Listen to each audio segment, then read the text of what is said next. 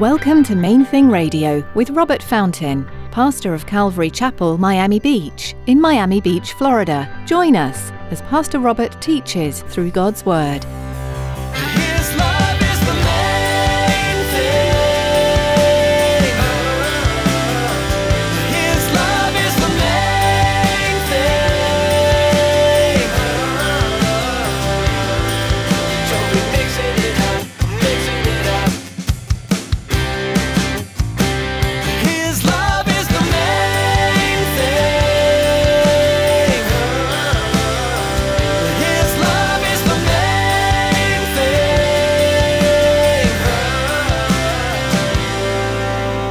He told us that he's coming back to finish what he started, right?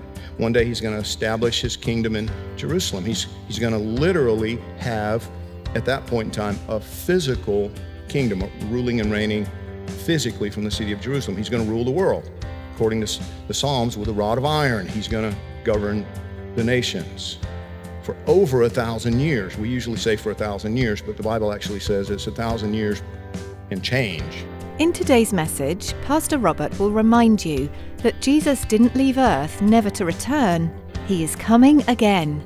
It was prophesied that Jesus would return to the earth one day and claim the earth as his physical kingdom, where he will rule and reign as the perfect king, and we will be with him then. Stick around after today's message from Pastor Robert. I have quite a bit of information that I'd like to share with you. Our web address, podcast subscription information, and our contact information. Now, here's Pastor Robert in the book of Matthew, chapter 17, with today's edition of Main Thing Radio. His love is the main thing.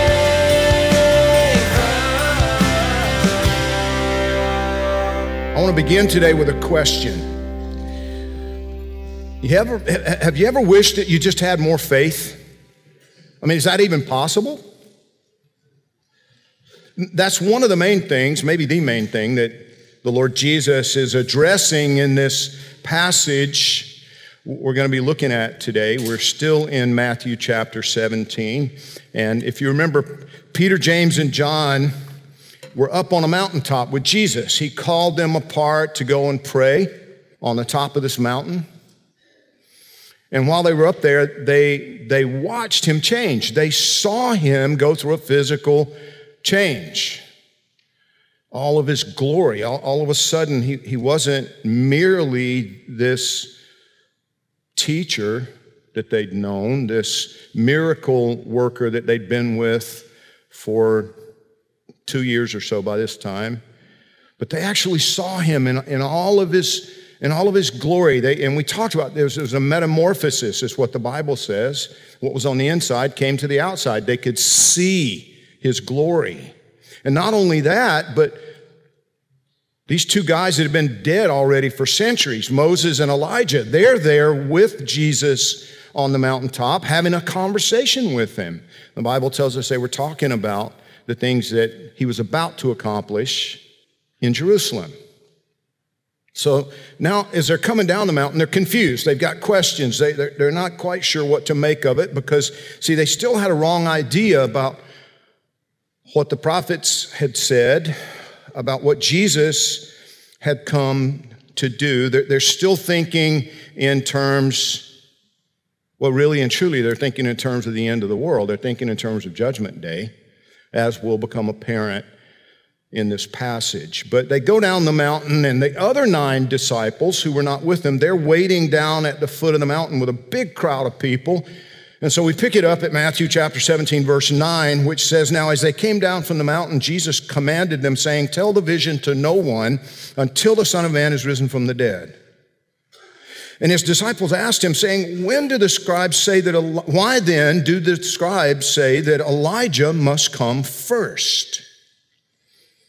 Jesus answered and said to them, Indeed, Elijah is coming first and will restore all things. But I say to you that Elijah has come already, and they did not know him, but did to him whatever they wished. Likewise, and see, notice this redirection now. So they've gotten, they've gotten on a tangent You know, every weekend our staff meetings, you know, I, it's like we, we have this little staff meeting. I do this kind of round table, and I, I usually at some point I, I have to stop them and say, "W- w- Rabbit trail.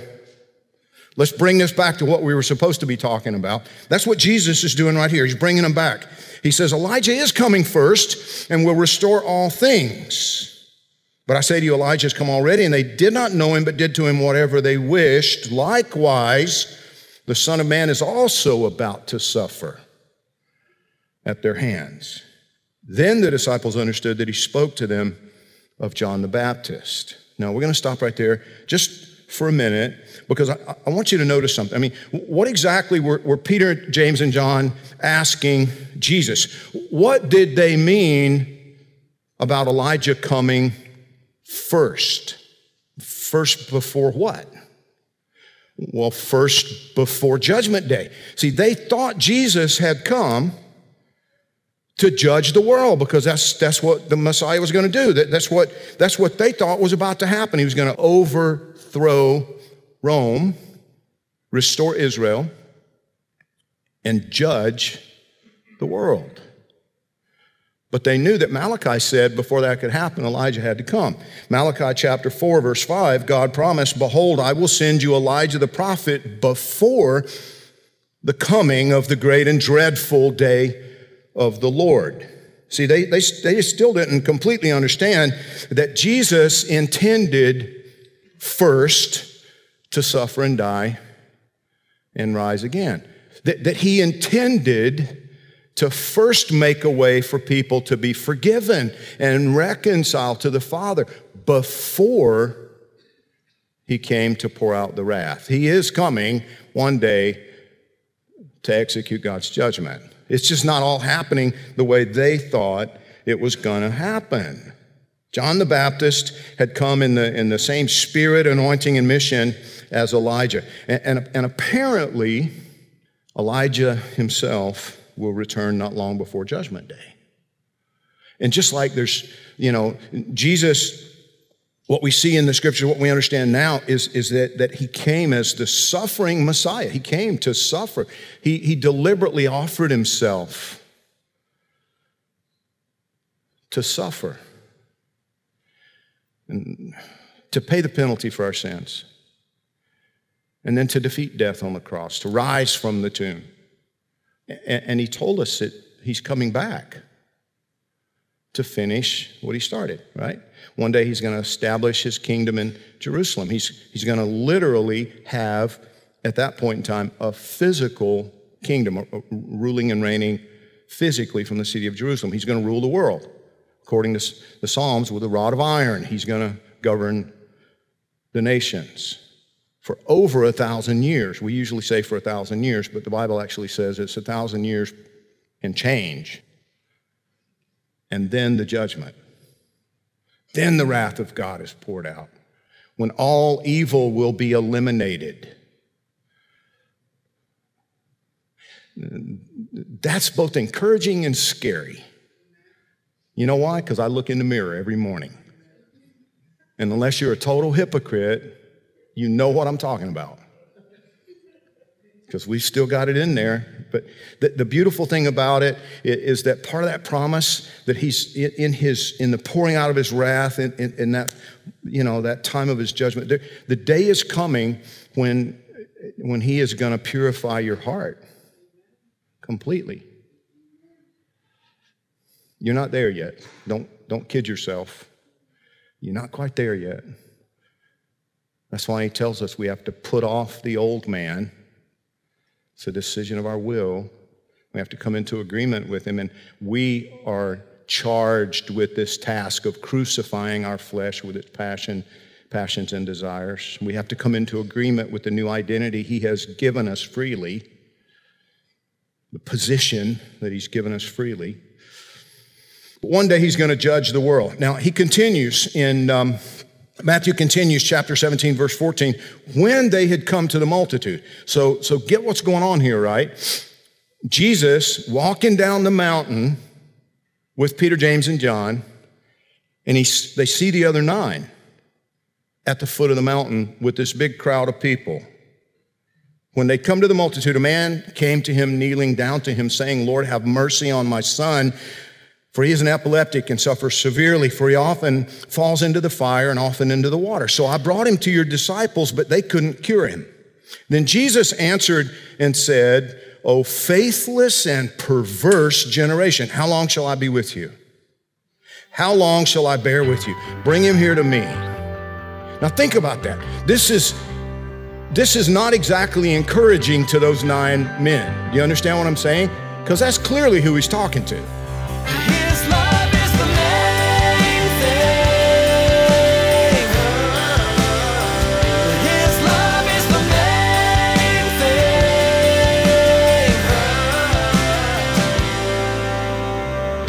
We're so glad you tuned in to Main Thing Radio today. We'd like to encourage you to continue reading God's Word daily, looking for the powerful truth and the promises that lie within its pages. There's always something to learn from the Bible, and we hope you'll make it part of your daily routine. If you'd like to listen to more of Pastor Robert's teachings from the book of Matthew, you'll find them at mainthingradio.com. You'll also learn more about this ministry and connect with us on social media. We also encourage you to subscribe to our podcast. Here's David to tell you more. Life these days moves fast. From one appointment to the next, most of us race through our days at blinding speed. But there's always a moment to pause. Those in between times are great opportunities to connect with God. Subscribe to the Main Thing Radio podcast to enjoy messages like you heard today, anytime, anywhere. Simply go to mainthingradio.com and click on the podcast button. Thanks, David. We also want to invite you to join us for worship this weekend. Come visit Calvary Miami Beach on Sunday for worship and Bible study, or join us online as we live stream. You'll be able to find out all you need to know by clicking on Calvary Miami Beach under About at our website. Again, that's mainthingradio.com. That's all we have time for today. Join Pastor Robert next time, right here on Main Thing Radio.